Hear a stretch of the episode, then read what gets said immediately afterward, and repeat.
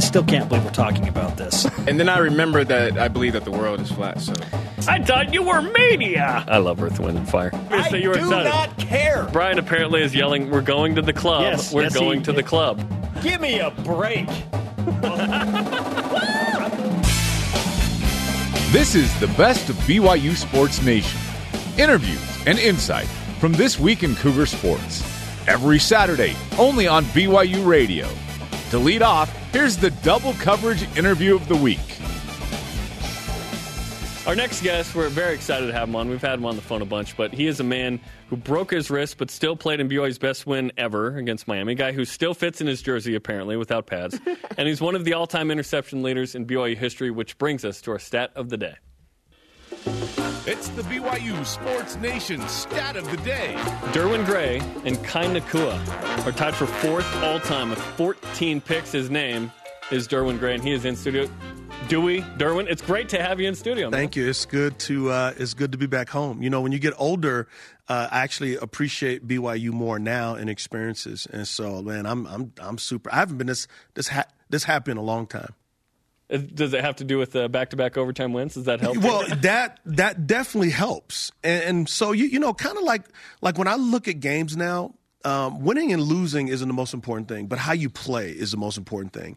And so when you play with passion and unrelenting effort and a sense of belief that you can feel, I could care less about the score. Now, I like to win. I like to win at everything, but I think what's most important is how you go about what you go about and the way this team is able to harness this energy and this passion and this effort that's what excites me and so i think the byproduct is them being able to win but the secret sauce is it seems like this uncommon belief uncommon enthusiasm and uncommon effort do you do you think that having the win against Tennessee in overtime, how they did that, increased the level of, of passion? Because I, I almost feel like BYU has been, especially Independence, you know, under Kalani, BYU has been in those situations before and doesn't go the you know the right way, and then the rest of the season, like like you say, complete opposite of, of passion. Yeah, so so football, just like life, is about momentum, and so you build off of experiences. And so one of the reasons why I came to BYU way back in the day is because when I was a kid, I would watch Robbie Bosco. I was like, "Who's this Bosco dude?" And somehow BYU would win. And so I'm seeing some of that old school magic in these in these kids that transcends talent. Like uh, I like to look at rec- recruiting stuff, and uh, I guess Milne number 82. Dax Milne. Yeah, like Walk-on. yeah, like he caught a pass on a four star. Yeah. So like that transcends talent is when you believe and everybody believes. There's this uh, tangible energy that you can feel, and, and so um, that's what I'm excited about. We're excited to have you back. Uh, you're going to run out of flag tomorrow with I a am. couple of uh, notable guys. Mo Elewonibi, Yep. who won the Outland. I Ty played- Detmer, I we're going to played have on the next segment. Yeah. What an Yeah. era, right? Um, Oh, with, man. with those guys. It was nice. You, you, It was nice. It was nice. man. We were some bad boys. hey, we used to. Hey, um, you, you know, um, so Steve Smith, who played for the Pa- the Panthers in that school up north, you know, he talks about, yeah, Utah. I'm like, dude, my freshman year, we are up on y'all 49 nothing. We scored 70. Like y'all wasn't even a rivalry. oh, oh man, we had 49 on them at halftime. Like Coach Edwards felt bad for him. He put in like people in the stands to play. This is all, this is all new to me. I didn't Oh, know, bruh, I didn't know hey. we could score seventy. Bruh, hey, oh, we used to beat them so bad it was ridiculous. Like it wasn't even a rivalry. This is it was unfair for a while there. This Yeah. is- I was I was on the last team that beat Utah in '09. That's what's So, up. That's I- what's you up. know, I, I wish that wasn't the case. Yeah, yeah. That'll end soon enough. Yeah. Yeah, it will. Yeah. It will. Yeah. It will. Uh, you tweeted out a photo of uh, you and your jersey. Yes. Let's talk about that. Well, so yeah, so when I was here, when when I wore that jersey, I was like 187. I'm like 260 now. So life has been good. My wife's been feeding me good. You know, so what I like to say is I'm pleasantly thick at this particular juncture. Yes. And so I put the jersey on and it was tighter without pads than it was when I had it on with pads. Yeah. But I've grown in my capacities since then. Not only intellectually, but in my flesh. I like to call it physical maturity. Physical, I like that. That's good. That's good yeah, like I'm a lot more mature these days. Then there's just Yeah. more of me for my wife to love. Yep, Yeah, that's what it is. You- exactly. You, can take that one too. Yeah. Branded yourself. Don't even Brandon, take done. Yep. Done. now, how old are you? I'm 31. Oh yeah, you got about You got about six more years of abs. he has abs. He's- Oh, I can I can tough. tell. Like I see- can you can see through it. I can already tell. Look, That's that's the way. I used to look. Touch- That's a do that right oh, dude. Now that's serious. Yeah. Now I used to look like that, but something your metabolism slows down. You start getting kids, and then at night you stress eat with ice cream. So And they- then they- it just they- happens. They, they make fun of me all the time because they, they say how I eat is going to catch up with me. I always have I've never said Bro, that. By that's- the way. fruit snack. I always have fruit snacks, gushers, just Yeah. gummy so, worms. so, hey man, let me let me tell you, I was there. So I was looking through a scrapbook, and from like '93, one of the things in the paper was Derwin Gray's sculpted chest should be a, a statue in the Joseph Smith Field, Field, Fieldhouse. I'm, I'm, no, seriously, I got I got the proof. Like I'm, I'm like this is your future, pleasantly thick. This is it. Oh, physical. Okay, It's it. It's, it's good, man. It's good. It's a uh, sure. it's a wonderful life. okay. Let, It's- let's let's talk about what you've been up to post BYU, an accomplished career, and you've talked a lot about it. But like, hey, I would have never thought I'd, I'd be here. Oh, What what did BYU do for you, and, and I guess help you accomplish? Well, the first thing is in 1989, Coach Edwards came down to my high school at Converse Judson, right outside of San Antonio. I hadn't passed my ACT yet. And we had a conversation, and he says, I believe in you, and I believe you're going to pass this test. And it took me three tries to get 16. In, in each of the tests, I never scored 16, but they combined the scores and various parts of it for me to get, get, get it on the last try. So that let me know once that moment let me know that he cared about me, not just as a player, but as a person. And so I came to BYU as a compulsive stutterer. Uh, I mean, straight out the hood. And um, I left here married, left here um, going from a kid that was slightly recruited to having a phenomenal career. By the way, I didn't know I was as good as I was when I was here. yeah, you, are you, you know, you're the only DB or the last DB drafted. To get drafted, You're yeah. the last DB to be yeah, drafted man. Like so, 93. so like when I watched my film, I was like, I had no idea I was that good, and, and and so um, you know had a phenomenal career, but but the relationships, you know, Coach Edwards and Patty, uh, his wife, they sent my wife and I Christmas cards every year since 1993. And she sent one last year.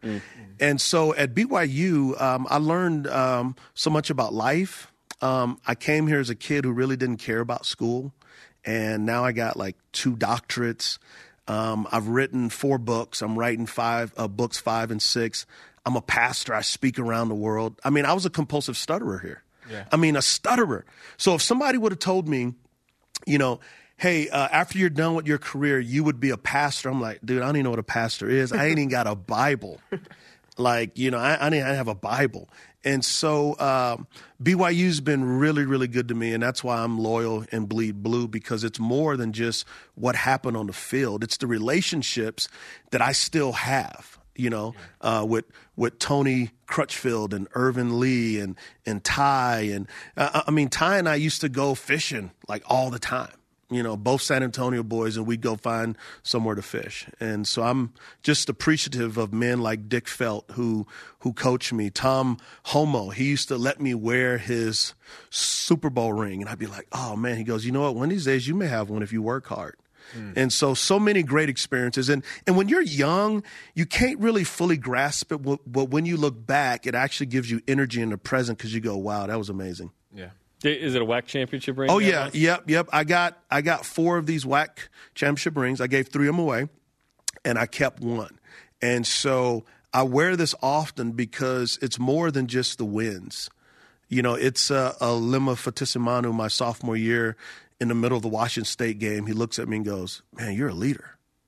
You know, it, he's on the staff now. I He's- know. Yeah. I know. And um, so like it's more than that. It's it's um, it's the relationships, it's the lessons you learned, um, it's just the experiences of growing up. So I feel like I've come home. And, and and what would you? So you know, you and I are, are similar. Um, you know, black, not LDS, and I have a you know I had a similar experience. Um, still here, obviously, you know, from the Bay Area, and I I try as much as I can to tell you know kids from back home or when kids are, are being recruited, um, just all the, the the blessings and all the great things I got from it, and how mature I've become.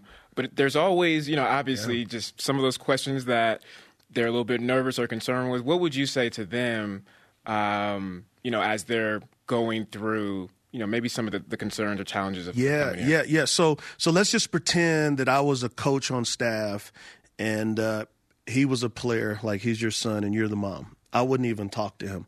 I would come directly to mom and I would say, Mom, let me tell you about the opportunities that BYU will help your son not only be a great football player, but get a world class education. But there are moral frameworks that are going to help him be the man that you would want your daughter to marry. Mm. And so it's not just about making it to the NFL because the NFL stands for not for long, but who are you after that? And so here at BYU, there is a moral framework that will help you achieve your goals, not just on the field, not just in the classroom, but also to be the kind of man that you would be proud of in your son. And you got great football tradition, you got world class facilities, and you got world class people. This is a great opportunity.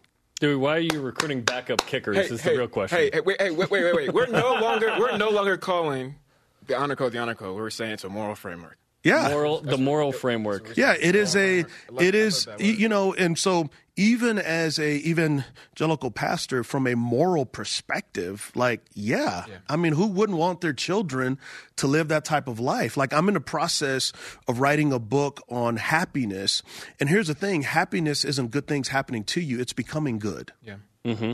Happiness can't is control what happens yeah. to you. You no, you, you can't. You can you only do, control what right? you can control. But our culture says happiness is this external thing, when in reality, happiness is an internal transformation. As a good God makes you a good person in this world. Mm-hmm. I love it. I think we talk sports in here somewhere, but I don't really care how much. it, it doesn't matter. Yeah, it's all good. Well, it's great to have you back on campus. Excited for you to run out that flag tomorrow. And uh, do you mind signing our flag over here? Yeah, I That'd would. right? Uh, I would love to sign your flag, and I'm just letting y'all know now that when I run out that flag, I'm coming out the gate. Like, I might. I might listen. li- listen, I'm stretching. Are you, I wearing, mean, are you wearing sweats? Like man, you, I, listen, got, listen. I'm wearing You sweats. got cleats? Get cleats. Hey, I'm oh cleats and a sweet towel. I'm a, hey, listen, I'm a defensive back. You know I'm gonna have a sweet rag, and don't let me find some eye black. Oh, because I'm putting on. Listen, listen. If I pull the right hamstring, I'm still going. When I pull the left hamstring, I'm still going. And then I'm just gonna dive like I'm reaching for the pylon. And if I get trampled by the team, it's worth it. I'm going in. Let's hope this doesn't happen. Y'all want, y'all want me to si- si- Yeah, sign this? yeah. Right now would be great. Okay, Derwin Gray. man. Oh man, that was awesome. That was awesome. Good stuff. Good stuff. That was one of our favorite interviews this week. You're listening to the best of BYU Sports Nation.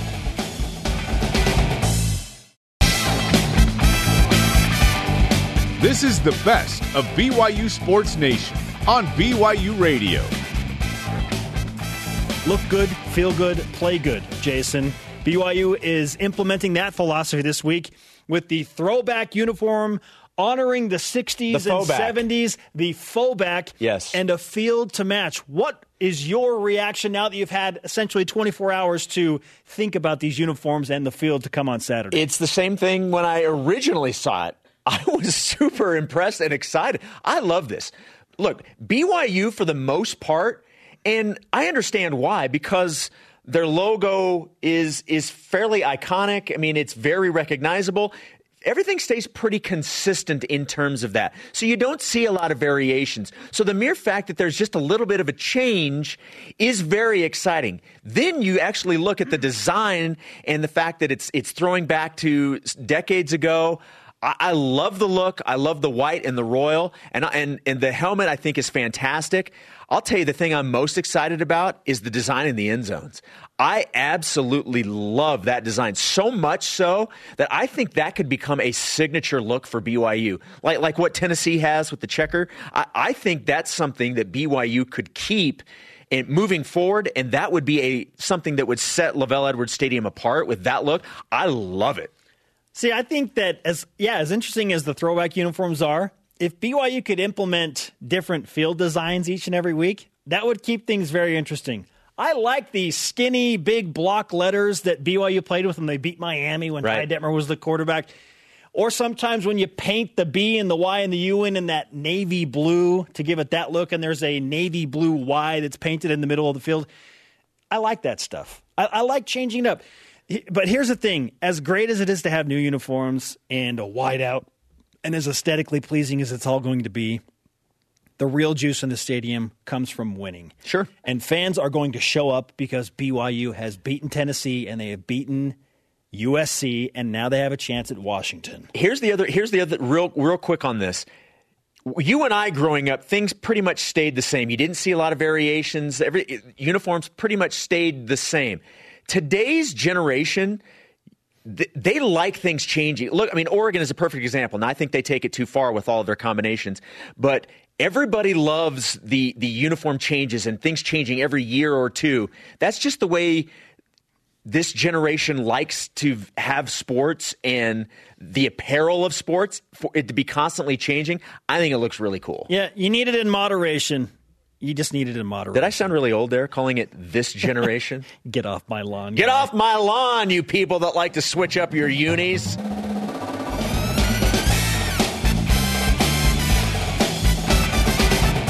When good things happen, it's nice to point in the direction of those who made those things happen. We're going to do that right now with what goes on not only with marketing, but the retro unis and helmets and socks and field. And that man's name is David Almadova, uh, and he is on BYU Sports Nation. Welcome back, David. Thanks, guys. Thanks for having me on. Okay, I know it takes a long time to make things happen that matter. So, what went into this retro uni socks, jerseys, field, helmet, all this this weekend?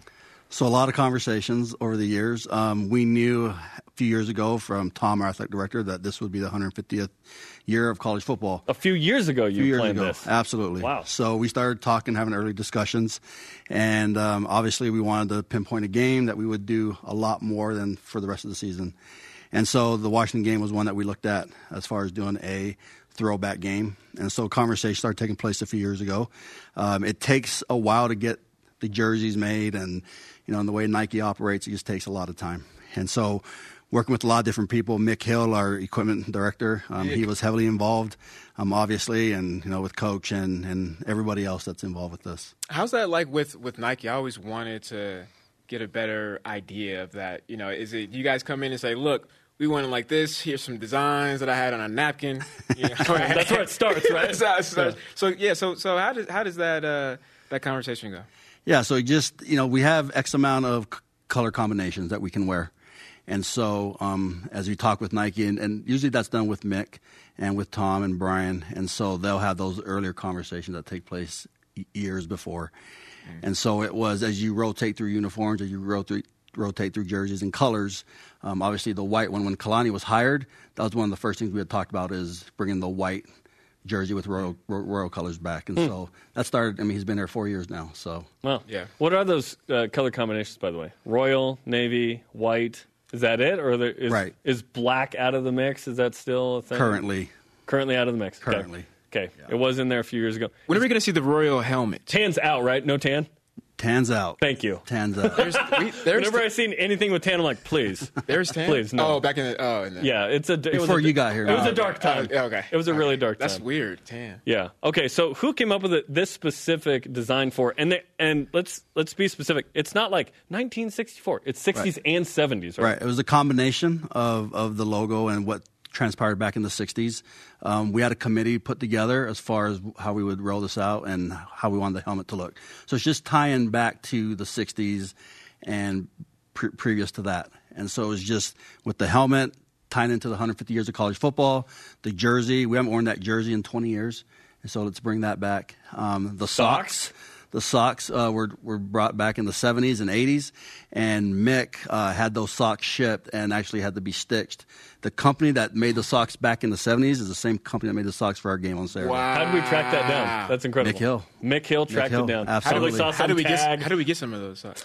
Exactly. Well- yeah, I'm trying to find that out too. exactly. How about the field? Because there's Field. kind of these retro diamonds in Yep. blue, right? So that was an end zone that we used back in the 60s as well. And so again, meeting with our committee, meeting with our grounds crew to make sure we could do this. You know, it's a tight turnaround from last week's game. So with the field, so they're doing some magic to the field as of right now as we speak. so this is this is like a, a, a whole theme thing because usually when And it's you hear concessions like, too, Yeah. right? And Absolutely. stuff, So right? with concessions, uh, they're doing a two dollar hot dog. It's regularly four dollars, so they've dropped it, you know, fifty percent off. What? And so we'll have the hot dogs. but the food standards will be 2019, right? yes, It will be 1963. we couldn't bring everything down to fifty cents and a dollar. So should should like fans should they come like dressed in like 60s 70s? hey, 50s, 40s, 30s. Yeah, whatever they want. absolutely. I'm gonna do that. But just in white. It's a white out. White, so. okay. And we should mention Cougar Canyon's been a smash hit, by the way. Congratulations on that. I know that's taken years for you guys to organize. And this weekend, Ty Detmer, Mo Elewonibi, Jason Buck are back Right. with their trophies. I mean, this is pretty cool. Yeah, so we'll have Mo and Jason both. You know, we're Outland Trophy winners. Uh, Mo hasn't been back to campus since he played here. Oh, this is awesome. So he's coming back. He's bringing two of his kids with him, and so Mo and Jason will be on Cougar Canyon with the Outland Trophy uh, for photo opportunities. Nice. Um, Ty will be with the Heisman Trophy in the Cougar Club tent. That's just adjacent to Cougar Canyon, so Ty will be there as well. Also, Derwin Gray's coming back to run, Oh, out, Dewey. run out the flag. Love it. Um, Kozlowski will be here as well, doing some Oh, other things. oh boy. Yeah. Love Glenn. Yep. He tried to kiss me on the show one time. That was fun. Yeah. Yeah, so a lot going on. You know, game programs are also throwback. Um, Cool. A lot of the graphics that we've done. There'll be some in-stadium graphics on the video board that we're taking back in time. Nice. Not black and white. We're gonna, still going to go color on the video It'll be color. Okay. We'll also have some throwback music going on throughout the stadium Cool. as well. Nice. This is exciting. Yeah. Re- congratulations on Cougar Canyon on the throwbacks. Uh, a lot of juice, and it helps when BYU wins, doesn't it? Absolutely, absolutely. Okay, awesome, David. Appreciate the time, man. Thank you. You want to sign our Cougar flag? Have we? Have you ever signed that? Have you signed that? Have you signed it? I don't think I Have. Let's have. have you sign it. All right, I don't let's know why we. Hey, wouldn't. I got Great- hey, I got ten point, points for that. Yeah, Yes, yes, yes, the yes. game where we don't keep score, but go ahead. Yeah, I know. Oh, we do now. The best of BYU Sports Nation will be back after this on BYU Radio. Get caught up in the week in Cougar Sports. This is the best of BYU Sports Nation. It's time that we play Hot or Not. Takes. Presented by Delta Airlines. Keep climbing. Number one. Let's start here, guys. Hot or not take. BYU will be ranked in the top 25 with a win versus UW on Saturday. Not hot. This is going to happen if BYU beats Washington on Saturday. They will not only be in the top 25; they'll be in the top 20. Yes, this is this is easy. It's clear. Not a hot take. BYU will absolutely be ranked if they beat Washington. No, no question. This is. Uh, I mean, the coals have burned out. This is not not hot. It's it's actually logical. So yeah, Number two, Ben. Don't let logic get in the way of a good argument. Number two, hot or not, take. BYU could run the table if they beat Washington. this is a hot take. BYU is this close to being 0 3. They still have some challenging games on the schedule. BYU will lose multiple games this season, even after Washington, in my opinion. Yeah, this is a hot take. Very hot. What will BYU be health wise after the first four? That's the issue. Remember, that's my one of my main concerns. Not only in, in playing tough teams uh, up front is you get banged up. You're always banged up. Even if BYU weren't playing four Power Fives up front, what's the health after week four? I mean, it, it's just football is a physical game. But People it's more get- physical when you're People playing. get hurt. Who BYU's played? That's a hot take because we don't know what BYU will be after the first four. Next. Hot or not, well, by the way, ESPN's FPI has BYU favored in every game after Washington. So maybe not a hot take. you yeah, don't and they were super accurate on uh, Tennessee and USC. Hey, hey, yes. hey, hot or not, take. BYU win nine plus games this season. I'll say not. I think they've got a shot at nine um, at this point, since they're two and one in the first three. If BYU wins and they're three and one, BYU will get to nine if they win Saturday. If they don't, they still have a shot. I think eight and four is probably where BYU lands. Uh, clearly, I think this is not a hot take because I said BYU would go seven and two in the final nine, and if you combine the seven with the two wins they already have, that's nine in the regular season. Not a hot take. Number four. Last one, hot or not, take. Tyson Williams will rush for 1,000 yards this season. Not. Uh, he's pacing for 945 at the moment, 79 a game. He'll get a 1,000 with the bowl game, or perhaps before. I think he'll get a game where he rushes for 150, and then it will offset that average. I, I absolutely think this is not. Tyson Williams will rush for 1,000 yards. Okay, so I think this is a little spicy because, but we're including the bowl game. Are we? We're including a bowl game. I, I think it'll happen in the regular season. He's pacing for Okay. 945 in the regular See, season. See, I think that with a bowl game, Tyson Williams will reach a thousand. But I was going off of the regular season alone. Yeah. I don't know how much workload he's going to get in games against Idaho State and Liberty late. It might be enough Lopini to get at least 80 yards. I don't know. If he's not needed, maybe maybe he's banged up. Maybe they want to rest him. I don't know. I don't know. So I think with the bowl game, yes, but in the regular season, it's a little spicy. I think it's a little hot. If he does not get a thousand before the bowl game, underachieved. really? Given how good he is, oh, yes. Oh, he's We're talking about him getting 20 touches. He's great, but what if they want to give him a game off just to rest? Then that gonna- could that could they're not gonna something give like him a game off to rest unless he's hurt. Well, he's a power five. He's, he's playing four power fives to begin. Maybe he's a little bit. He's used up. to playing eight or nine. Okay, all right, all right. Except when he was hurt. Then he did. Yeah, there's that.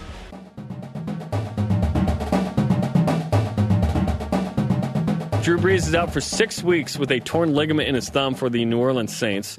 What does this mean for former Cougar quarterback uh, Taysom Hill? Well, yesterday head coach Sean Payton said he's going into this week's game in Seattle with two quarterbacks, Ooh-wee. Hill and Teddy Bridgewater. Brian, is it time for Taysom in New Orleans? Man, it's been time.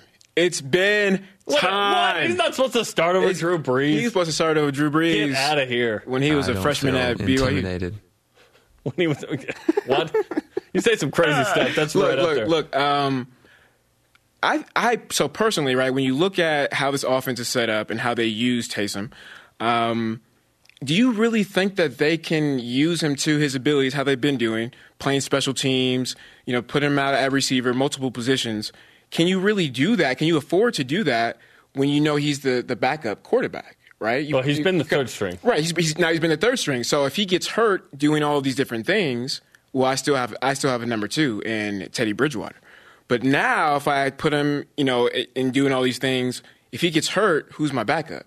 And so because he made such an impact, and you saw what he did in, in the preseason, um, and all the buzz and all the hype as a quarterback, you know, trying to leverage the player that you have or, or any player to get the most out of them, I think you have to put him at quarterback. So it makes sense uh, for you know Coach Payton to come into this saying, "Look, it's a you know it's it's a, it's a battle right now. We're going to go into this thing with with two quarterbacks, you know, and whoever wins, whoever looks the best, is going to get the most snaps." And so it makes sense for me from that perspective, being able to utilize him to his fullest capabilities.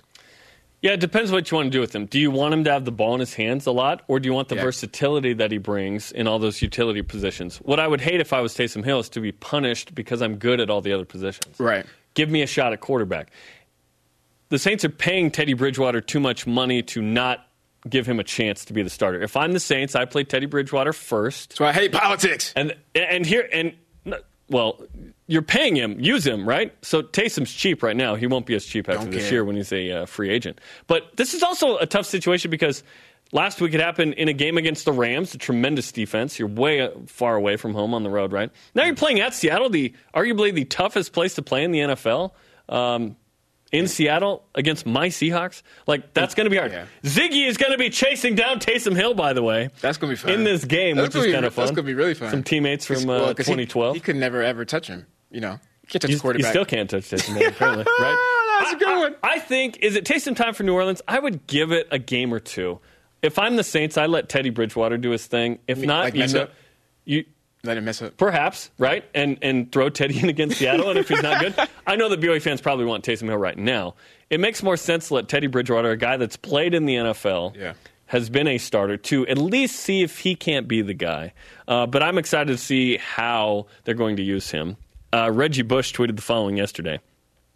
I can't wait to see how Sean Payton uses Taysom Hill this weekend. He's the human Swiss Army knife and a threat no matter where he is on the field. He's a blue collar type of player and always plays with a chip on his shoulder. Hashtag punch the clock. So no matter what, Taysom Hill's going to have an increased role, I think, in this Yeah, situation. sure. Whether it's under center or not, we shall see. That's right. Hey, That's yeah. right, Karan Butler. Question of the day: What will this year's uh, Washington versus BYU game be different than last year? Why? Let's go to Voice of the Nation. This is the voice of the nation on BYU Sports Nation. Weigh in on Twitter, Facebook, and the Gram at the Cougs are out on Twitter. Run the ball. Keep UW offense off the field. Make game a war of attrition. On defense, keep UW in front of you like they did against SC. Win on a bootleg play action or turnovers. So schematically, perhaps it'll be different. Is that uh, Yeah, the answer that's, that's, that's, yeah, that's kind of what I'm getting. At. I think BYU's been pretty sound the last couple of weeks. I do think Washington, however, is a tougher challenge than Tennessee and USC. So BYU's shown to be good enough in overtime to win. Let's see if they can continue to bring it this week. I will be convinced after this game right here. If I- BYU wins? I, the last three games on, on AFR and even countdown, I've said I've given it to Tennessee, the win to Tennessee, given the win Even to pick- USC. What what'd you do on AFR this week? I gave the win to Washington. Okay. You know, I need And one more week. good luck for BYU. I need no. It's not Game even day against, Everybody's Brian saying that Logan all the, against, all the the line fans. against. Nah, man, nope, nope. It's not even no reverse karma, no nothing like that's how I feel. It's how I believe. Right. So, But it's going well for BYU, so, So- continue to do it. If it, if it yes, yes, maybe, maybe we'll see. Trust but but verify is what I Trust but verify? That's what my mother always taught me. So this game will help me to not only trust but also verify. This is the best of BYU Sports Nation on BYU Radio.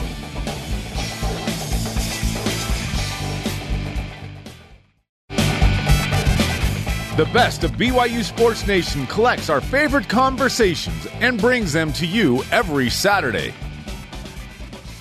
During the summer, we chatted with him, and the conversation was so good we had to bring him back the week of Washington. Our next guest uh, played at Washington, played in the NFL. His name is Damon Huard, and he joins us on the Deseret First Credit Union Hotline. Damon, great to have you back on BYU Sports Nation. Yeah, thanks for having me. Your brother Brock, I think, played BYU all four years, but you never got a shot at the Cougars, right? I did not. Nope. I, I I've been there as a, a radio uh, broadcaster there in 2010 when you guys got after us, but uh, yeah, I never had the opportunity to play against you guys. Hey, I, I was on that. I was on Brian that team. played on that team, so fresh memories for uh, Brian Logan. Yeah, it's probably the smallest on the field that you've probably ever seen. Brian, corner. Brian- Brian's five six at corner, Damon. So yeah, it was a fun day. Well, he got after us that day for sure. Definitely. Let's talk about this matchup. So certainly last year plays into this year, but it also doesn't. Um, it's interesting because uh, a lot of personnel is different. Obviously, a new starting quarterback for each team. But similar in that BYU was feeling pretty good going into that game at Seattle, like right now. BYU last year was 3 and one, ranked twentieth. BYU two and one, not ranked, but uh, receiving votes and coming off of two notable overtime wins. How do you feel about this matchup in 2019 now? Yeah, it's definitely going to be a tough matchup for the Dogs for sure. Uh, anytime going down there to that hostile environment, playing at the altitude, uh, going to be a mid-afternoon day, so probably some heat involved. Um, so there's just a lot of challenges, and you're coming uh, off playing a team with coming off two big wins in overtime against two storied programs. So you know the confidence is running high uh, down there. So it's going to be a great challenge. And you know, as young as our football team is, we haven't been on the road. Uh, first time this year. Um, a lot of young guys again playing uh, in an environment they haven't been involved in before. So there's certainly some challenges, but this is a very talented Husky team. They can get it done, but it's going to be a four-quarter fight for sure. Damien, with, with the expectations coming into this year and you know the, the loss against uh, Cal, looking at BYU and, and what they've done the last couple of weeks, what's the confidence level like with the fans and, and the community um, of how Washington will will play BYU? Yeah, you know, it's it's it's hard to say. There was certainly some disappointment after the Cal game for sure. Um, it was such a strange night. We had a two-hour and forty-minute uh, lightning delay, and it never we never have weather like that here in, in Seattle. So just an odd deal. Didn't play good in the second half, and, and lost that football game. But I love the way that we bounced back last week and got after Hawaii. You know, Hawaii had beaten two Pac-12 teams. They were two and zero. Now Hawaii at home is not the same as Hawaii away from home. But um, I just love the way we played and just completely dominated that game. Uh, got that bad taste out of your mouth from the Cal uh, disappointment. So I think this team is feeling pretty good about itself, but they certainly know the challenge, uh, you know, at bay here this weekend. Let's talk about the quarterbacks in this game. Obviously, the hometown kid has returned in Jacob Eason, and after a redshirt year and transfer from Georgia, he's been the guy and has played pretty well the uh, first three games, throwing for 70% plus completion percentage and seven TDs and one pick. Meanwhile, there's Zach Wilson, who, as a sophomore, is becoming uh, quite the playmaker for BYU and has a couple of Power Five wins now. What do you think of that matchup at quarterback? Yeah, it's a great matchup. Two really outstanding quarterbacks. Um, you know, Jacob's played awesome here his first three weeks as a starter. You know, all the hype, the attention. I think he's lived up to it for sure. He's been very accurate, consistent, made some big time throws. Um, you're not going to believe the arm talent of this kid when you see him in person. I mean, he can throw it like few people on the planet. Um, I mean, just a rocket of an arm, and and really pretty good mobility too for his size. Um, now Zach Wilson, super super impressed with this kid uh, as well. You know, kind of a dual threat guy. Uh, his suddenness, I mean, he he creates so many missed tackles in the open field, and and uh, when he's in rhythm, he can make you know he's really accurate on all levels. Has great touch on the deep ball. So um, you know this is this has the potential to be a, a real shootout in some ways uh, because of the play at quarterback with both these guys. Damon, for for Zach to have success um, against the the Washington defense on Saturday, what what do you think needs to happen uh, from him? Is he going to get it done more through the air or uh, on the ground running, or maybe a little bit of both? Well, you know, this Husky defense is really good. I know we have a lot of new starters, and you saw, you know, Cal, you know, got had a nice drive at the end of that game to to, to beat us. But um, you know, we we just don't give up much. You know, we are so fundamentally sound. Um, you know, he can't he can't force the football against the secondary if he's going to have a chance. He's got to take what what the defense gives him and uh, and yeah, probably beat him with his legs because um, you know, like I said, it's a very sound. Um, you know, like I said, they keep everything in front of them, and they're just really, really good on the back end. And then you know, defense, the front seven, um, you know, they're, they're very gap sound, and they just they don't give up a lot of big plays. So um, you know, yeah, for him to, to have success and score a bunch of points, he's just going to have to be very patient. Talking to Damon Huard on uh, BYU Sports Nation, former Husky and NFL quarterback, now the radio analyst for the Huskies. Uh, some evidence of what you were saying. Last year, the top two teams in the country in plays allowed of 40 plus were Washington, with one allowed all year, and BYU with four. Hmm. Now, uh, Washington has allowed one this year, and BYU has allowed three, so maybe behind that schedule. But uh, Washington hasn't allowed 35 points in a game in 59 straight. Damon, that's crazy. What is it about this Washington group that has allowed them to lead the Pac 12 in scoring and total defense the last four years? Yeah, I mean, there's no doubt we've had really good players, but, you know, players come and go. The, the great consistency has been the continuity and the coaching staff you know, on that defensive side of the ball. Jimmy Lake, Pete Kwiatkowski, Bob Gregory have all been here for the Pete, Chris Petersen tenure, you know, year six now. Uh, Kaika Malloe's done a great job as a D-line coach, a former dog. And so they've recruited well, but then they just coach them up. And we have a scheme. I think it's a little unique, a little bit different. People, oh, it's just cover three, it's just cover one. But no, it's just, it's, it's really awesome the way they match up with routes and um, and that's teaching and coaching, and and they just see it all unfold, and uh, they're where they're supposed to be when they're supposed to be there. We're a great tackling team. You know, if you came out and watched a Husky practice for two hours, they, they're honestly kind of boring. Yeah, there's some team periods and some seven on seven, which is what you want to watch, but there are so many periods of fundamentals and drills when they're working on tackling and they backpedal and you know uh, tip balls and all these things and um, it just shows up in their play. And they just don't give up big plays. They don't give up a lot of points.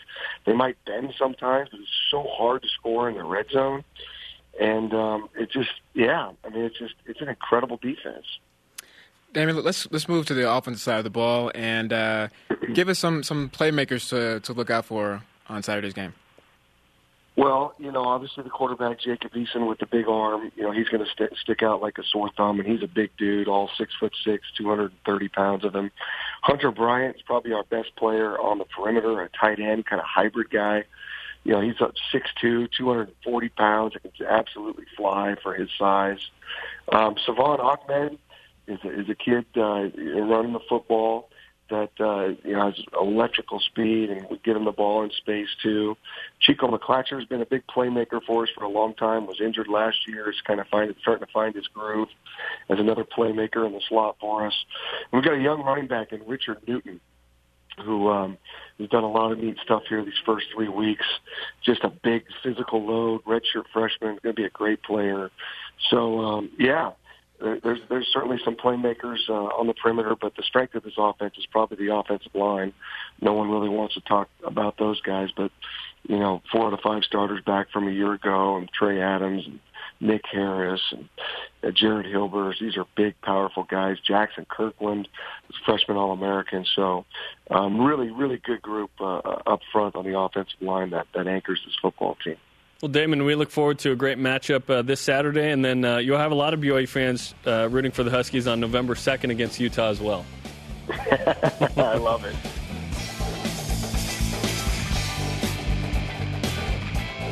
The best of BYU Sports Nation will be back after this on BYU Radio.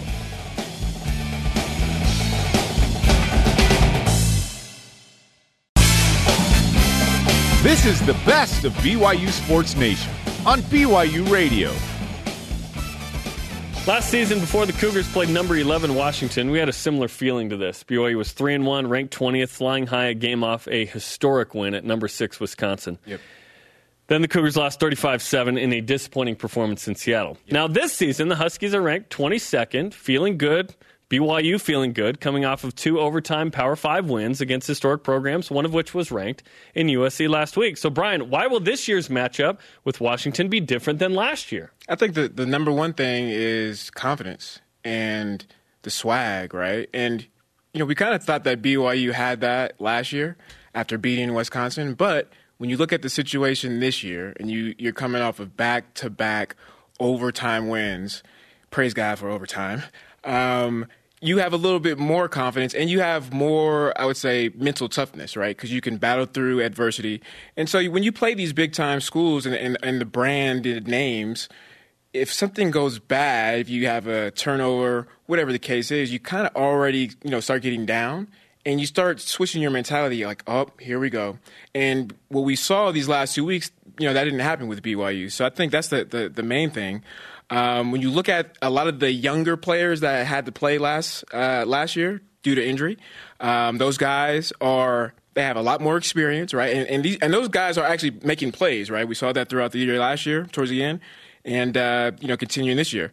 Um, and then it's home field advantage. I would never have thought I would say this, you know, uh, I guess this early or when you consider how the fans have showed up the last couple of years uh, how BYU has played at home the last couple years. But when you look at last week and how the fans stormed the field and the excitement and the buzz that's around the team, the community right now, I think for the first time in a while, that home field advantage will help this BYU football team. Nice. Yes, Epic. Yeah, I no, I'm with you. I, I agree on those fronts. I think it will be noticeably different because of our stat of the day. It's the BYU Sports Nation stat of the day. Washington lost nine starting players on defense. That group's always really good. You dancing with it? Nice. Nice. You should get in the electric slide always with hit the- in the locker room. This, this the first time you actually notice this, man. You, Spencer, Jason, you guys never notice. I always dance with the beat. I always notice. I just didn't verbalize it. I think that'll be a big difference, right? Washington is always a good defense. I think they're a good defense again. It's just how good, it's hard to know, right? Yeah. They'll probably have several NFL players from this group, right? They're awesome. Also, the starting quarterbacks are different. I think Zach Wilson is significantly better than Tanner Mangum Yeah. from last year. And uh, Second, eh, second year in the offense, right? Right. Uh, the entire, all the players, Exactly. right, have a little bit more experience there. Yep. 10, 10 starts under Zach's belt, right?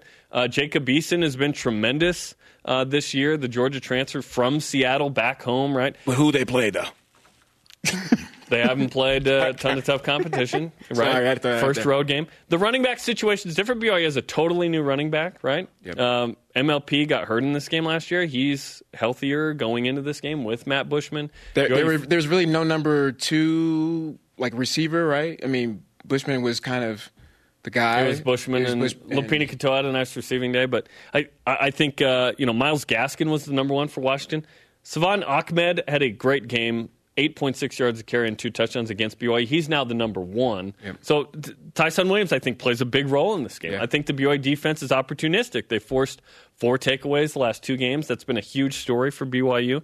I think it will be different. I don't I don't think either team's going to blow the other out.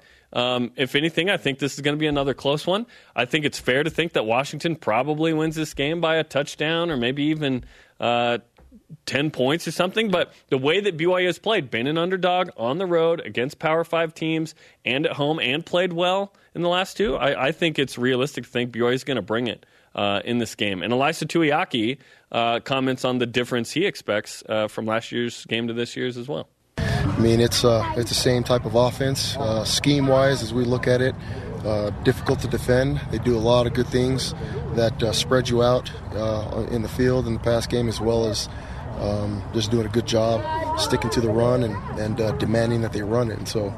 I don't. I don't think there's much difference in scheme besides just they do a good job getting their playmakers the ball. Okay, well, we will see what kind of difference there is. Certainly, uh, don't expect 35 7 this year the way BYU's playing. Yeah, definitely not. Definitely more competitive, or well, at least we're hoping for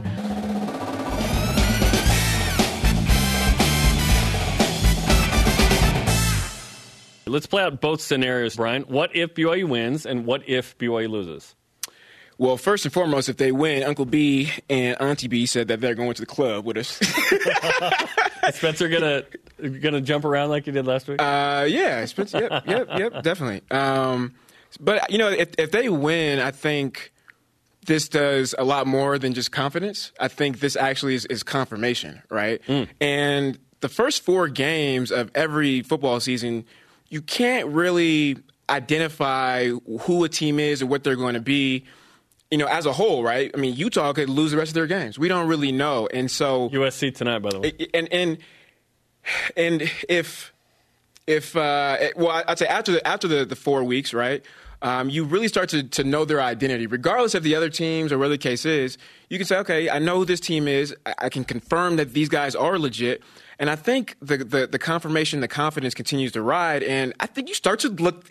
You got you got to think about a magical season right? If BYU's uh, three and one, the conversation begins. Yes. In fact, I think there's going to be if BYU wins, I think there's some New Year's Six talk. Some dark horse New Year's Six talk. There has to, if BYU wins. There has to be. There, there, there has to be, man. And, and I, I, still think it'd be early if BYU survives the first eight and they have one loss. Now we're now it's legit. Well, well and think about this. Think about this, right? Tennessee. It's like, well, Tennessee got whooped by some boo boo, you know, Magoo school, State. right? Yep. And then it's and then you have at USC, you beat SC, and you go, well but look at what Stanford did. So, so there's all these, you know, question marks, which is why I always say after the first four or five games, you, you really know. But when you if you if they beat Washington, there that's all removed. It's all removed. This is it's confirmed. This is a legit team that can contend. And your only loss would be to a top ten team in Utah. Uh, if Utah right, continues exactly. to do this, right? If BYU wins, then they were plus two in turnover margin at least plus two. Cal was plus two. That that's how they were able to survive against Washington. Um, Cal outrushed and outpassed Washington on offense. I think B- BYU will probably need a similar uh, um, game plan, right? So what happens if they lose? If BYU loses, then uh, I'm still happy. We wanted we wanted two out of the first four. We didn't want three out of the first four. We didn't want four. That was probably weren't realistic. Yeah. Two out of the first four would be a tremendous result. And remember, BYU is this close to being 0 3. I am really happy that BYU got two overtime wins in a row against Tennessee, which was miraculous. Let's be honest. 14 seconds left. You're throwing the ball. What if we were 0 3 right now? 15. What would, you, what would you, do? It'd be tough, right? I would probably be pounding the schedule is too hard thing, right? Yeah. And if BYU survives and goes 2 and 2, fantastic, right? You move on, you continue. Can you get three or four? and be uh, you know in a good spot going into November, uh, where you have three games to win, probably four there. Uh, but if BYU wins, it's going to get crazy. My, my if thing. BYU wins, it's going to get blue goggled crazy. Look, man, we're going to the club. BYU's going to be in the top 20. New go, Year's Six talk starts. It's going to be nuts. We're going to Baskin Robbins. I'm about to get. That sounds, yeah, that's that's a crazy night in Provo, Brian. Baskin Robbins. Yes, getting chocolate wasted. the best of BYU Sports Nation. We'll be right back. Rise and shout for the trending topics of the week here on the best of BYU Sports Nation. Which quarterback needs to have a better game to lead their team in a win? Zach I, Wilson or Jacob Eason? I think it's Washington's Jacob Eason. Uh, in the two wins, he goes uh, 349, four touchdowns against Eastern Washington. Against Hawaii, he goes 262, three touchdowns against Hawaii. He was 72% or better in both of those games. The one loss is to a good Cal defense. You could argue great, where he only threw for 162 yards, didn't have any touchdown passes, and threw 18 of 30 for 60%. Cal drove down and kicked a field goal with eight seconds left to beat Washington. If the BYU defense can prevent Jacob Eason from getting going, and last year BYU did not, obviously losing 35 uh, 7. Jake Browning was 23 of 25 last year against BYU. Always. If the BYU Always happens to us. the BYU defense can do what they've done the first three games on defense, because the offense gave up two pick sixes, I thought the defense was pretty good. Zach Moss ran for a lot of yards, but it, it was hard once the margin was you know 23 to three or whatever. I think it's Jacob Eason. I think Jacob Eason's got to beat BYU. I, Zach Wilson hasn't been amazing, right? The the first couple of ga- last couple of games, he's had his moments. The throw to Simon, the run, the throw to Romney and Milne. He's thrown two touchdown passes and two picks in three games. It's not like Zach Wilson is uh, stuffing the stats, but he's made the amount of plays to win when BYU needed it. Yeah, he, he's he's done his job when you know when his number is called, and that's all you can ask for for a quarterback. And I think a little bit of last year, just with him transitioning in and just the swag and you know all the hype around him, we we probably felt like he was exceeding expectations because of how things were going, and and we kind of, in my opinion, kind of felt like you know, he was taking a lot of the team on his back and come on, let's let, let's go, let's go, let's you know hop on me. I don't think he has to do that this year. I think you know Eventually, maybe. May- But maybe not these first four. It's got to be a team He- he- situation. It has to be a team, a team win, team effort. Um, I think Jeff Grimes has done a really good job with play calling as well, doing a little bit of razzle dazzle here and there. It's fun, right? It- Last it's- week was it's- fun. It's, fun, man, and and you can do that when you get turnovers, right? Because as a defensive player, the worst feeling is the in the world is when you're getting stretched by a trainer, or you're trying to get some pickle juice, or whatever the case is. Maybe you, maybe you turn into the fans and you're like, hey, after the game. What's up? You know, trying to get a girl's number, whatever the case is, and then you hear pick mm-hmm. helmet, helmet. Where's my helmet at? You're scrambling, and then you get to the field. Your mouthpiece, you've got your mouthpiece. Don't even know where your mouthpiece is at. Chin strap's not on, and then what happens? Snap of the ball, phew, long play, touchdown, score. That's what happens, and that's why you know Jeff Grimes has done a good job. Once they, they there has been turnovers, got to go ahead and take a shot. There's been some creative play calling that's been really fun, some balance, more Tyson Wayne. It's been great. This is the best of BYU Sports Nation on BYU Radio.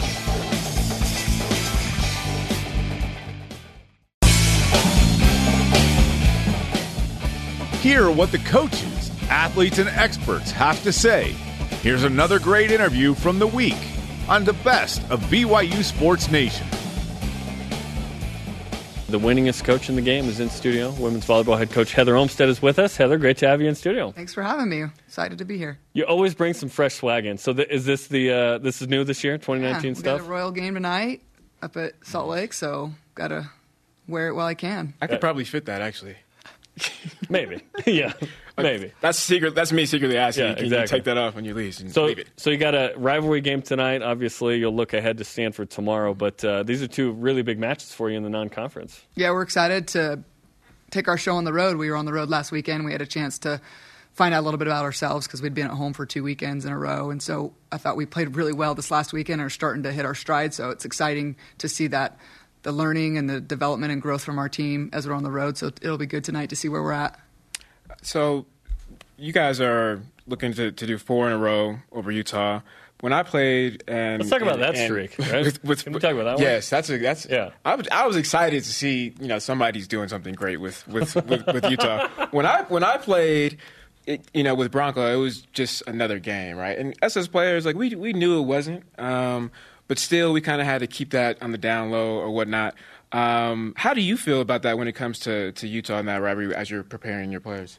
it's a rivalry game. That's just what it is, what you're saying. So we know that. We talk about it, but it also is our next game on our schedule. So if we act like it's something more than it is, it could affect the way we're playing. So we, we definitely know it's an important game and a big game, and it's fun. We, we know each other. The teams know each other really well. And so we want to go out and play our absolute best, but Uh, we're trying to just get better, and, and that's where we're at in this, this part of our season is let's learn and grow from this, but let's want to win, and we definitely want to do that tonight. Your team's ranked number 12. You're 7 and 2. The two losses were to Marquette and Texas, both in the top 10 right now.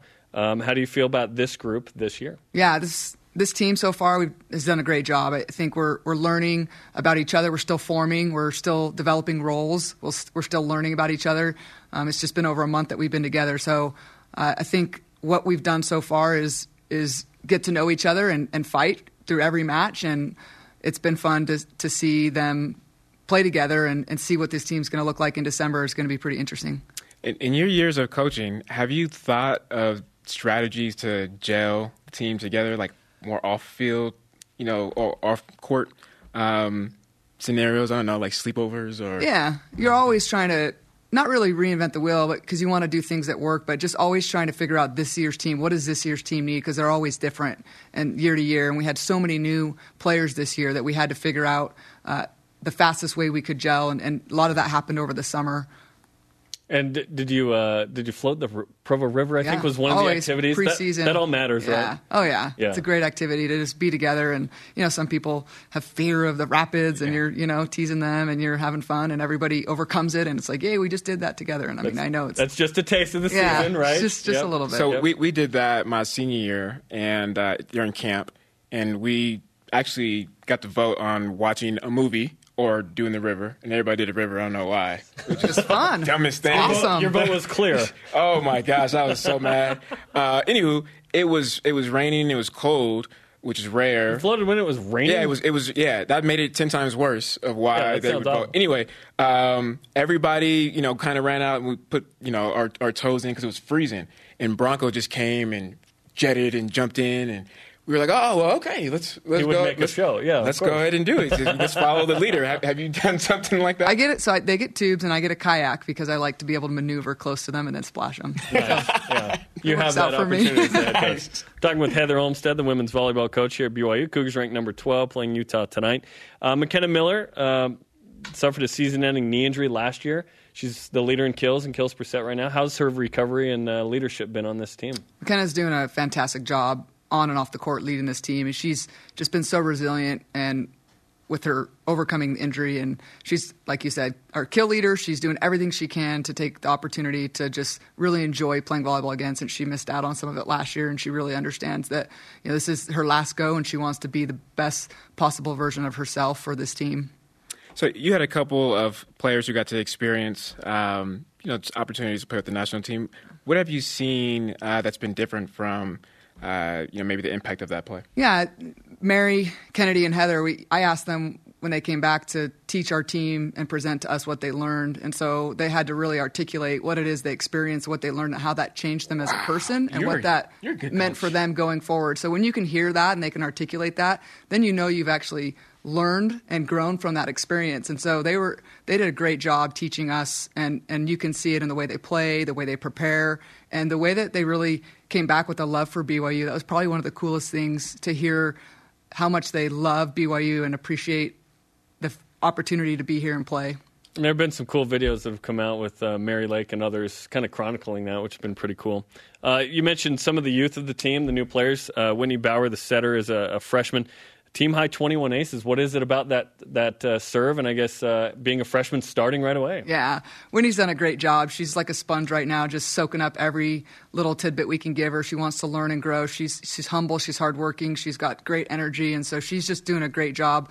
Um, you know, doing whatever she can to support the team in whatever role that is. And right now, she's got her serve going, and so that's exciting for her. And um, yeah, I'm not going to tell you what it is about it, but it's pretty good. There, but there's some special sauce to it. she she works hard, and she works hard at, at making sure she's able to serve you know at the right times and, and help our team score points. And how tall is she again? She's five eight. So it doesn't. It, you can be a little shorter and have a wicked serve Absolutely. in the game, right? Yeah. Absolutely. She's a lefty. That's a little different. Different look for people. Yep. Um, I don't know that that's you know the determining factor, but she definitely takes advantage of that.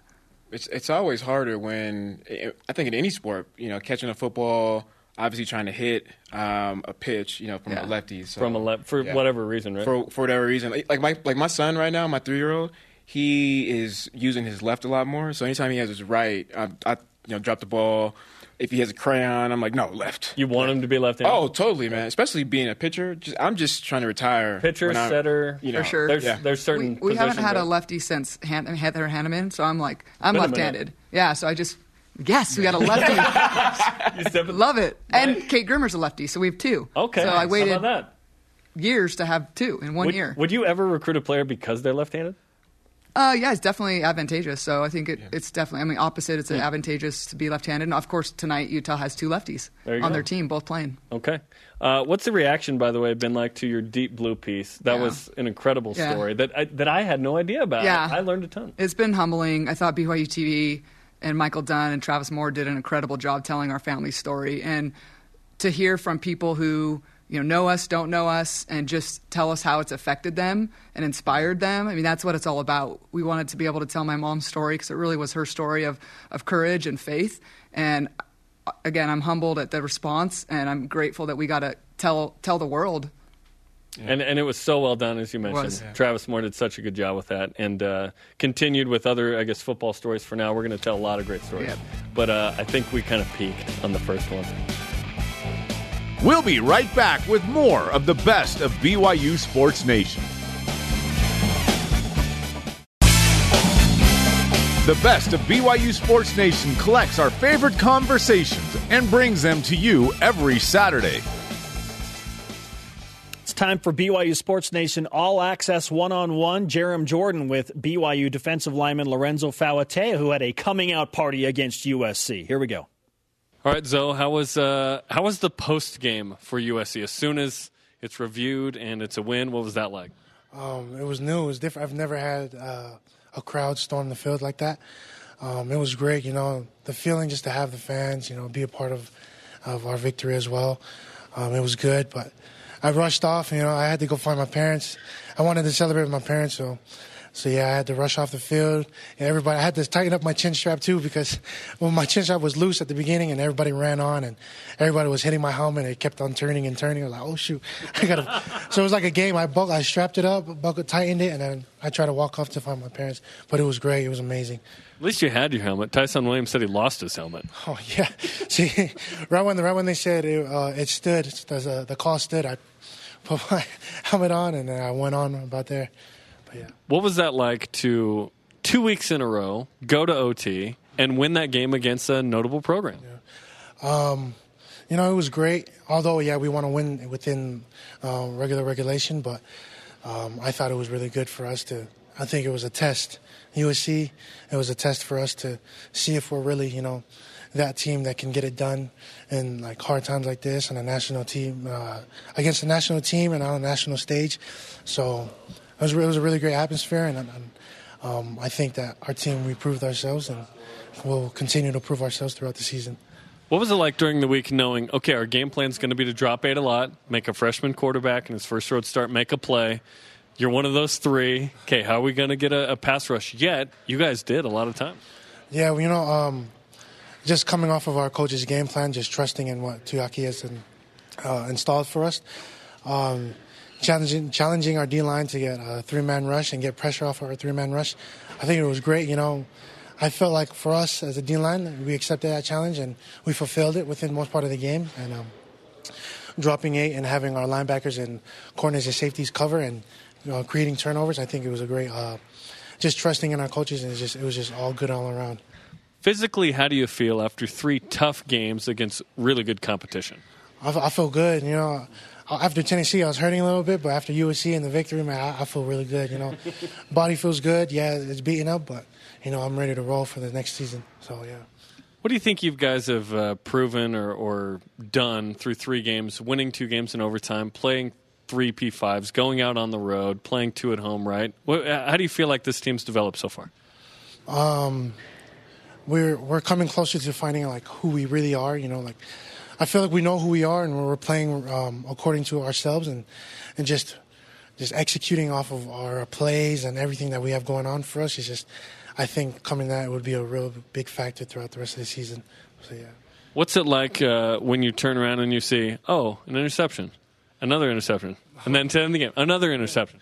Uh, it's great, man. Once you get an interception, all you want to do is just turn around and look for the next guy you have to block, and you turn into an offensive player. So now you know um, what an offensive player feels like on the field, but it feels good because um, when when you see one of your teammates uh, create a turnover and get an interception, you feel like like you were you had a part of that. So it was really good. So yeah. I would assume that defensive players practice returning fumbles and interceptions. Is that an accurate assessment? Do you guys practice that? Yeah, we practice that within. Um, if we get an interception, then everybody turns around and you know find the nearest man and cover the nearest man, find the quarterback. Because Find the quarterback, right? we on the D line, we're supposed to find the quarterback and make sure we seal him off. So if if uh, if Dayan gets a pick and returns it, gets past the O lineman, we make sure we, we got the quarterback. Well, one because you want to hit the quarterback, right? So one, we want- we want to hit the quarterback. I would assume that offensive players don't practice as much. Okay, we turn it over and we have to defend that. Does that happen? I, I feel like you guys are in a, at a big advantage in that moment. Yeah, we. I've never seen the offense practice um, uh, practice a turnover. Um, It feels weird, right? But like, how would they defend it? Is the question, I guess. um, I guess if the offense threw a turnover, then I guess the QB got to be a safety, and everybody else got to go find the quarterback. Yeah, find the quarterback. So yeah, so yeah, that's exactly it. Did you notice the sky cam at all? Because that, that was unique. That camera that was over the field. Yeah, pregame when we were doing the Cougar walk, uh, we walked through the field, and then all you see the camera was was low at the time when we were walking through the field pregame, and then we noticed that, and then and then in my head I was like, dang, I only saw this on TV, you know, like like to, going behind the QB and everything. So I thought it was really cool.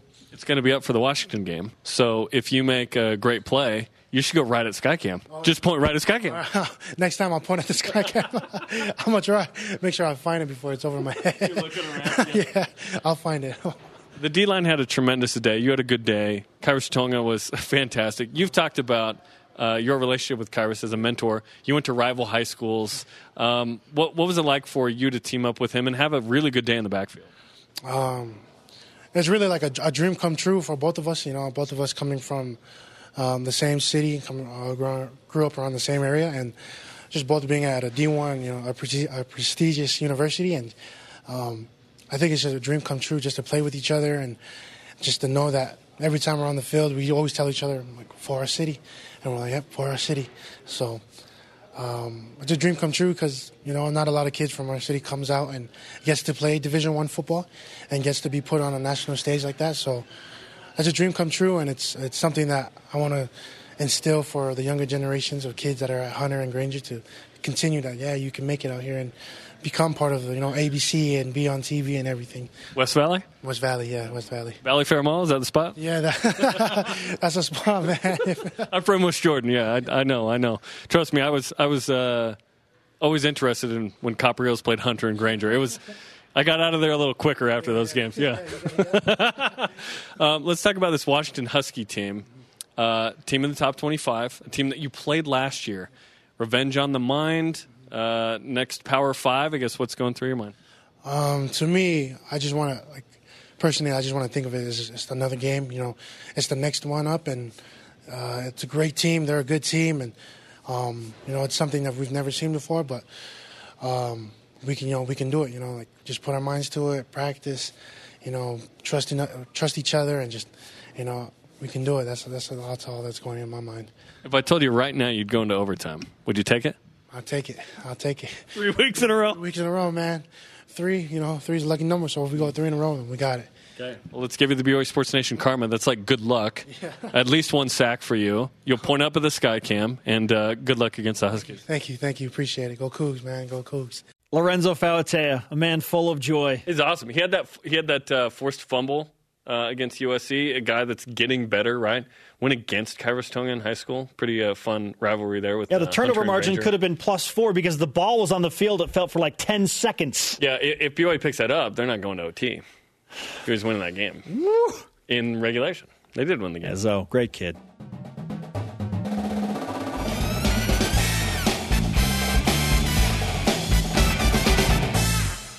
BYU Sports Nation presents Between the Lines. I'm here with Jake Oldroyd, the kicker and punter for the BYU football team. He's having a phenomenal season so far, but we want to go around campus to see how many of these students actually know who he is. We're going to go undercover. Are you ready? Yes, ma'am. 32 yard try for Oldroyd. And it's good. How's it going, man? You look like a football fan. Yes, sir. Excuse me, ladies. Could I grab a minute of your time? Hey, how's it going? Doing well. Do you mind if I sit in between you guys real quick?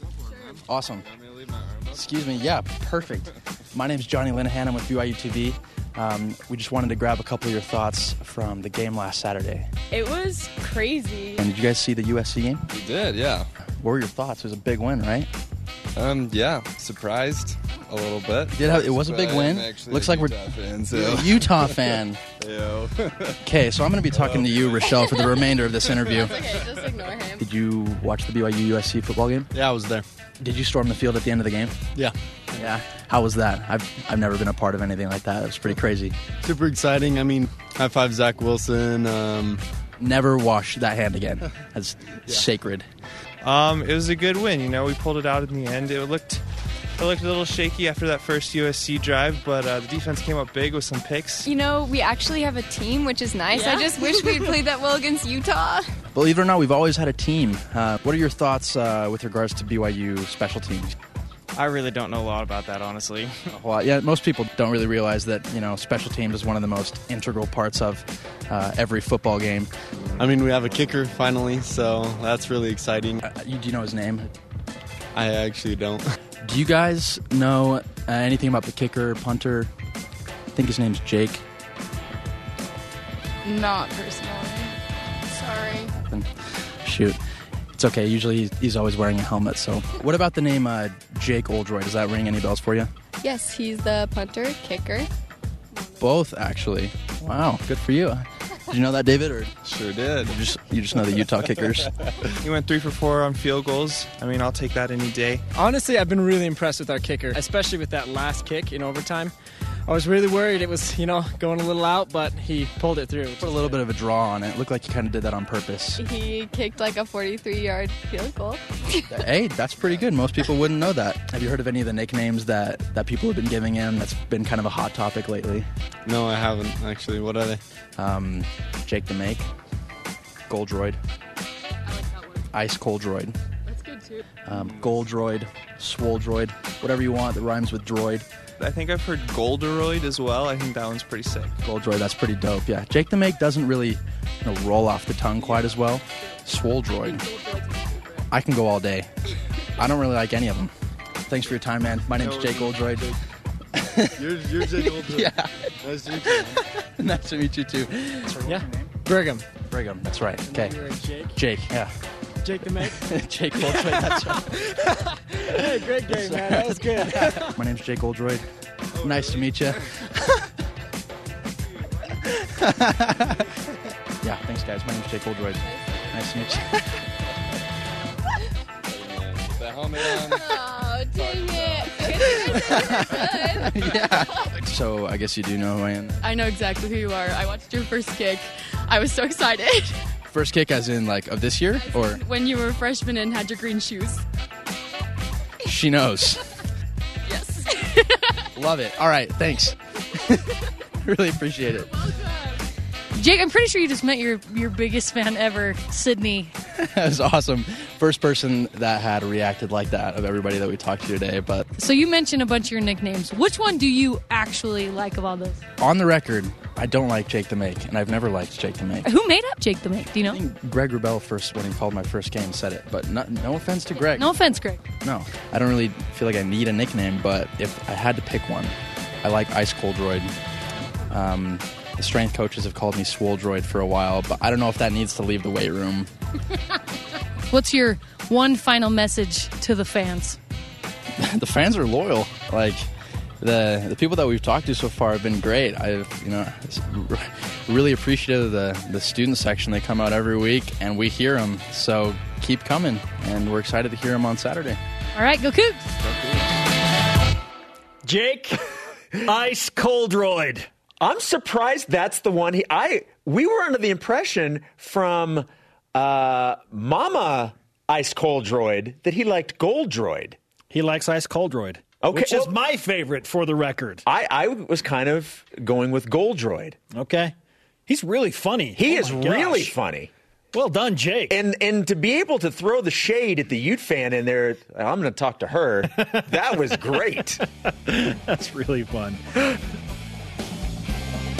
Join the conversation 24 7 on Twitter, Instagram, and Facebook using the hashtag BYUSN. The best of BYU Sports Nation rolls on after this.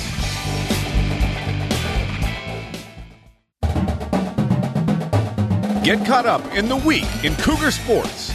This is the best of BYU Sports Nation. With so much talk about the first four games of the season, we've done a couple of shows on that. Uh, most believed that for BYU to reach that eight wins or better mark this season, they were going to have to start at least two and two in the first four games against the P5 teams. Well, at two and one, that has already happened. so, Spencer's BYU playing with house money on Saturday against Washington. Absolutely. Unequivocally, Really? yes. BYU was playing with house money on Saturday. Are you're surprised? I am a little surprised you're going this way. BYU is absolutely playing with house money on Saturday. Who expected BYU to go two and one in the first three? Like, what credible national expert said, "Yep, BYU's winning two of the No, no, first no, three"? but- mark it But down. right now, after you, you, you go ahead and finish. I've got my ideas on this. Yes, BYU is playing with house money, and this is to their advantage. BYU should play loose because of this dynamic. They're a five and a half point underdog to a really good 22nd ranked Washington team. The Huskies are expected to win. I love this scenario. Game day is going to come on, and all four of the analysts are going to pick Washington to beat BYU again because that's what happens. And BYU should take the same mentality that they have into the Tennessee game and the USC game, and even the Utah game for that matter. As a clear underdog, yes, BYU has already exceeded expectations in the first three. They should play with house money. And listen to this. If Washington does win, great. It's like, yeah, yeah, well, they're supposed to win the game. Five and a half point favorite. Um, yeah, they're the defending Pac 12 champions. If they lose, then BYU's story as the national surprise continues. They they become an overnight darling at three and one and get into the top twenty, and then the conversation begins. Well, if BYU beats USC and Washington and Tennessee all in a row, who's going to beat the Cougars the rest of the season? Then it becomes a huge story. I understand what people were saying before. My point is now at two and one, I, I don't think that you are playing with house money. What? That, that is a luxury that fans and media can have. The team can't have that because here's how I would interpret playing with house money that the edge is off, like that we don't need this. Like we've, we've already done, we're satisfied.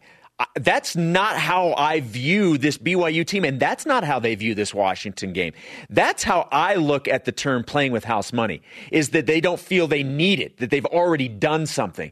That's not how this team is looking at it. They absolutely believe that they are going to go out and beat Washington this week. And I think, especially with the way they've been playing and the types of games they've won, the way they won at Tennessee, the way they were just fighting tooth and nail last week against USC, I think that lends for them to be even more hungry against Washington to keep this thing going. So when I think of playing with house money, I look at that as being satisfied. And this Really? BYU team is not satisfied. See, I don't view it as a complacency thing at all. See, all. I view it as that, and that's why I'm saying BYU absolutely is not that. They are No, not complacent. No, I am taking this literally to the bank. If I'm a BYU coach, I'm in all of my players here saying they still don't believe in you.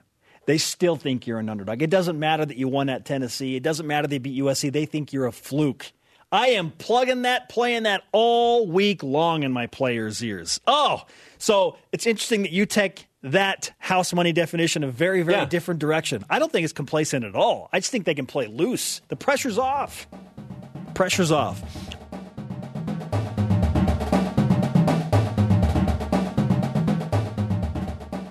Our next guest is the last non Power 5 winner of the Heisman Trophy. A man I've tried to impersonate, and he's back on BYU Sports Nation today. He is Ty Detmer on the Deseret First Credit Union Hotline. Ty, it's great to talk to you. Welcome back to BYU Sports Nation. Appreciate it. Good to be on with you. How do we know this is not me recording this earlier? We don't. You're going to run out the flag this weekend, and it's a very exciting situation. It's going to be great to have you back on campus. Um, what have the last, I guess, year and a half, two years been like for you as now you return to BYU? Well, it's been good. I've uh, we moved to Arizona, living down in Gilbert, and uh, we've uh, enjoyed the the winters down here. Summers are a little warm, but um, been able to spend a little more time at the ranch and uh, got a grandson that's 11 months old, so been able to spend spend more time with the family and and uh, just kind of catch our breath here and and uh, see what's next.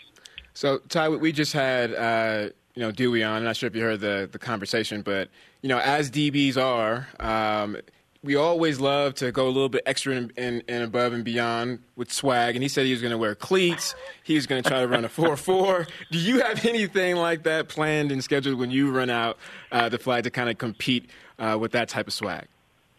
I'm just glad uh, Mo Elewonibi will be there so that I'll have somebody to run with. So, uh, I'll probably be in my jeans and boots, and we'll nice little slow home run trot. It'll probably be my more my speed.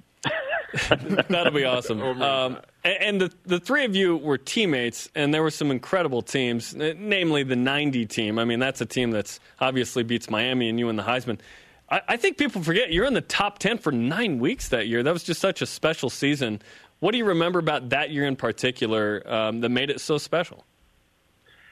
Well, we had a, a good group coming back from the year before, so we had a lot of experience, uh, a lot of guys that had uh, played together for several years, and uh, the camaraderie we had with each other. Um, I think, you know, that's what teams are made of. You know, the, the good teams anyway, the, the guys that have been there together, battled through, you know, situations, and finally you kind of get to a year where everything's right, you know, and, and the guys have been there and stayed healthy and and uh it was a lot of fun. You know, we had obviously beat Miami um early in the year and kind of set the stage for the rest of the season and and but more than anything just the the camaraderie we had as as a team and the confidence you went out with every week.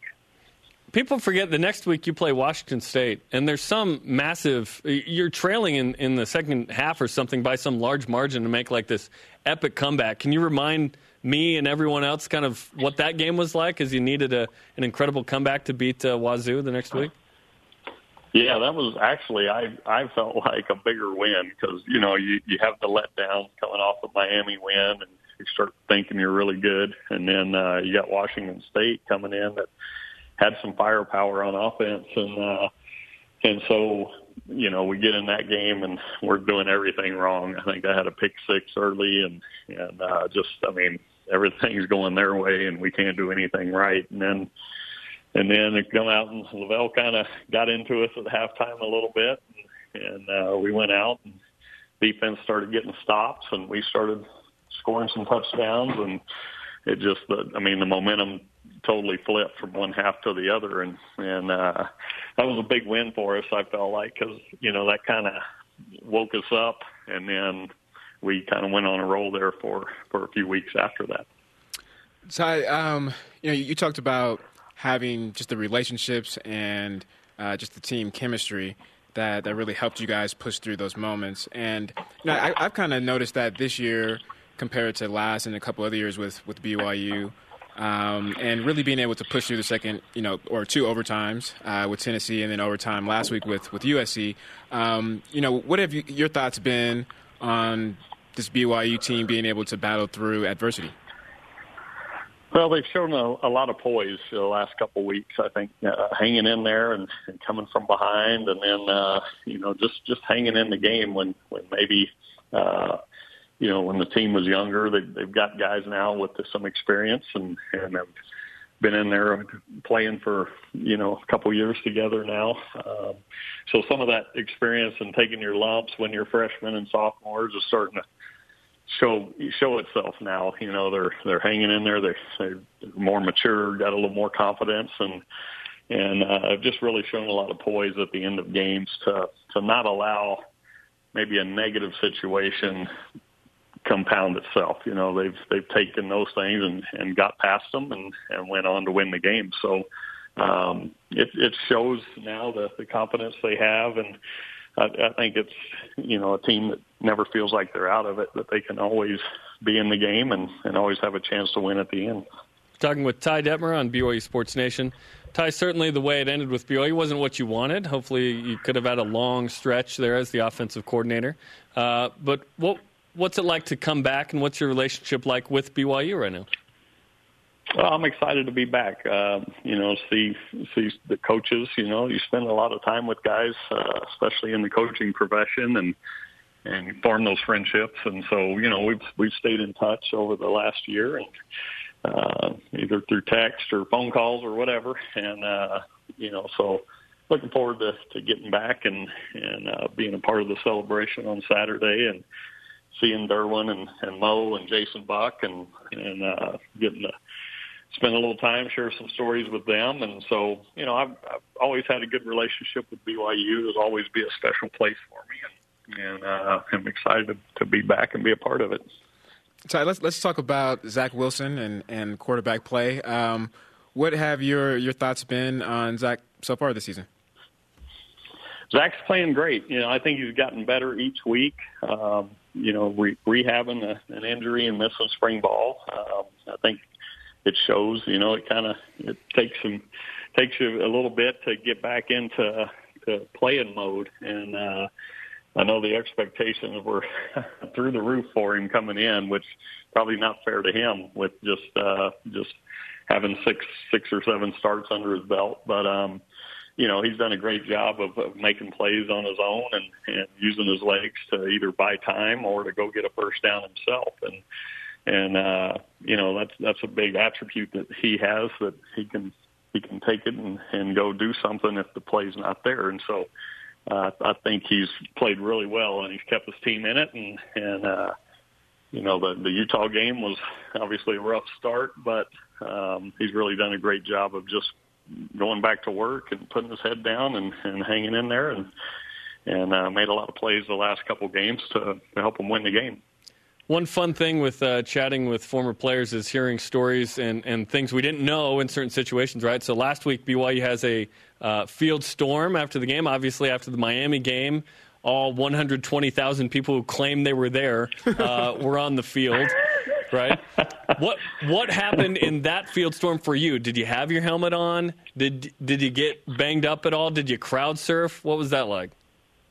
So I uh, I probably I think I did have my helmet on, and uh, and my biggest concern was, man, I'm going to get stuck out on the field and not get back to the locker room to hear LaVell's, you know, post game speech, and so I better I better hurry and get in there. So I kind of fought my way to the railing there behind the bench and shimmied down the railing and I get up and I, I get up into the tunnel and I run in the locker room and all excited and I was the only one in there. And so it's like you can't go fight your way back, you know. It's like that that looked weird, like coming from the outside in, you know. So I sat in there probably for five minutes all by myself. Like, you know, I probably could have stayed on the field a little longer, and LaVell probably wouldn't have been mad. So it's I, I come in late. So um, that was yeah, that was my post game celebration. Was trying to get in there so LaVell wouldn't be mad at me for being late to his post game speech. I'm, did, I'm trying so hard not to, not to laugh. My cheeks hurt so bad. Did you did you come back Oh, out? man. Did people start coming in? What happened? No, and people started filing in, but it was like one at a time. You know, it wasn't like here came the whole group. It Like, was what are you doing "What are here?" doing So then I'm like, hey, I, I was the welcoming committee as people came in, just kind of high fiving everybody one at a time. So it was uh, it was pretty funny, but you know, you look back like. Yeah, I probably could have celebrated that one a little more with the group. Yeah, moral of the story: stay on the field. It's all good. Uh, let's finish with this. Taysom Hill could get to start. If he doesn't get to start, he probably will at some point in the next couple of weeks with the Saints. Uh, what do you think of his opportunity with New Orleans with Drew Brees out with an injury? Well, I think it's you know he's got a great opportunity to. to I don't know if they'll have you know kind of QB one A, QB one B, and, and rotate them, or have some packages for Taysom uh, more so than they did when Drew was even in there, um, or what that'll look like. But you know, I, I know for him, this is uh, his ultimate goal is to be the starting quarterback in the NFL, and I, I know he's fine being the Swiss Army knife, but at the same time, he wants to be the guy and prove that he can. So this would be a great opportunity for him if he does get some time to to do that. Um, you know, I was a little worried last week when he was playing a lot of receiver at the end of the game for Bridgewater. And I'm like, man, you know, are they planning on using him next week? Because they're throwing him a few balls here, and what if he gets hurt? Now what? You know, so uh, I'm sure they've got a plan in place to uh, get him the ball and and uh, have him be a part of it. I, I would think, you know, they they would have more more packages for him, more opportunities for him to to play quarterback, and not so much maybe some of the other positions. So. I know he's valuable to him on to him on special teams and, and those things, but it might be time to just have him focus on quarterback a little bit and and uh, be a great opportunity. Well, Ty, it was great to catch up. That was an amazing story. We're Best really one, excited to have you back in town and run out the flag. We'll hear from you again tomorrow on Countdown to Kickoff with uh, Dave and Blaine there. But thanks for the time, and it was great to catch up. You bet. Good talking to you guys, too. The best of BYU Sports Nation will be back after this on BYU Radio. This is the best of BYU Sports Nation on BYU Radio. BYU freshman linebacker Payton Wilgar got the fans excited against USC with one of the more notable plays against the Trojans, a full on extension interception. I discussed that and much more, including how he almost didn't come to BYU. And he was in the transfer portal at one point. One on one BYU Sports Nation All Access with Payton Wilgar. Payton, I'm having visions of you doing a full extension and coming up with one of the more notable interceptions that I can remember in BYU football recent history. Walk us through that play and what happened against USC. Um, yeah, so first off, I got to give credit to the scout team and, and Coach Lamb. You know, they prepared us all week, gave us a great look, and so they came out in spread doubles, and I think it was like third and six. So they came out in spread doubles, and they motioned the boundary slot over to spread trips. And right then, I knew I was going to have a chance to make a play because I'm, I'm, sure they were going to run slants or some hitches at the stick. So they hiked the ball, and I saw the quarterback look directly to his right, and I was sliding out to my coverage, and I saw him throw, and I just made a play on the ball. So, I mean, that's all it really was. So. You knew it was a catch immediately, though. There was no review necessary. Yeah, I didn't even know they were reviewing it. Like, I, I mean, yeah, I mean, I, I, thought I made a good play on the ball, and so I just was celebrating with my teammates. And I went over to the bench, and I looked up, and I saw that they reviewed it, and, and it stood. So uh, that made me really happy.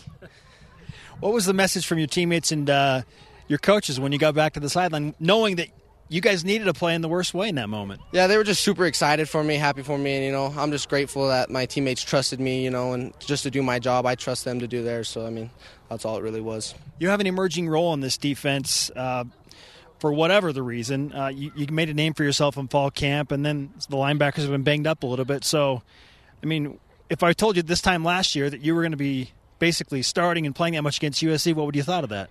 Honestly, I, I, mean, I wouldn't really believe it. You know, it's a dream come true to, to play in a big game like that, and I'm so grateful for the opportunity that I had. And so, yeah, if you told me that, I probably would not believe you.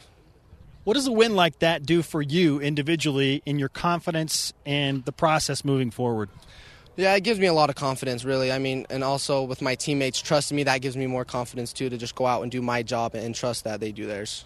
What was the scheme against USC? Because dropping eight and only rushing three, yet you're still getting to the quarterback. Like, what what was the plan? Walk us through that. Yeah, so we knew they were an air raid team, so we knew they were going to come out passing, and we just we just trust in our D line. You know, they're going to get pressure. They're they're great up there, and so we felt like we could drop eight and cause some problems, and then that's what we did. You've seen the film. Where do you feel like you and the linebacker specifically need to get better? Um, we can always improve on everything, really. Pass and, and run game and all that. Our, our alignment and techniques, those towards the end of the game, they kind of got a little messed up, you know, with fatigue and stuff. So we can always improve on really everything. Now, what's crazy is you beat Tennessee on the road, you come home and you handle 24th ranked USC. You turn around the next week and here comes number 22 Washington, the defending Pac 12 champions. What do you know about Washington after watching film? You know they're a great team. We're gonna come out just treating it like another game, though. Prepare like like nothing happened. Doesn't matter if we beat USC. We're coming out. You know we know they're a good team, and we're just gonna give them our best. What are your responsibilities, and, and who else is going to be in that linebacking core with you this Saturday? You know, I'm not sure. You'll have to ask coach. We got we we're gonna try to get some guys healing up and stuff. So that's really a coach uh, question for a coach. You know, where would you prefer to play? What's your favorite linebacker position?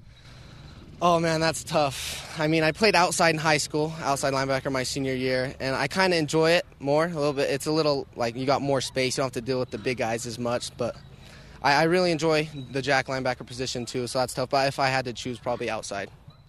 Walk us through your timeline of when you decided on BYU and since that time to now this day. So it's always been a dream to mine to come to BYU. My dad played here in the 70s, and so that was always my goal, you know. And then coming out of high school, I didn't have an offer here. You know, I just had a few smaller schools, but luckily, great. I'm grateful they gave me a preferred walk-on spot, so I, I took it and I came here. And it, it, got a little tough in the fall, so I ended up trying to transfer. And luckily, uh, Coach Tuiaki extended a scholarship for me in the spring, and, and I, there was no question I was coming back. Wow! And if it wasn't BYU and you were going to transfer, what what was the second place school? Honestly, just anywhere I could get a scholarship. You know, that that's that was where I was going to go. So really, when I told you that you would be playing USC and coming with that interception, that there's more to that story. Yeah, yeah, definitely. Well, okay. So you look at where you are now. What's the ceiling for a guy like Payton Wilgar? I don't know. Yeah, that's tough, but yeah, yeah. What does this defense need to do to get better as a whole unit? Because I mean, you're, you're coming off a game where you're plus three in turnover margin.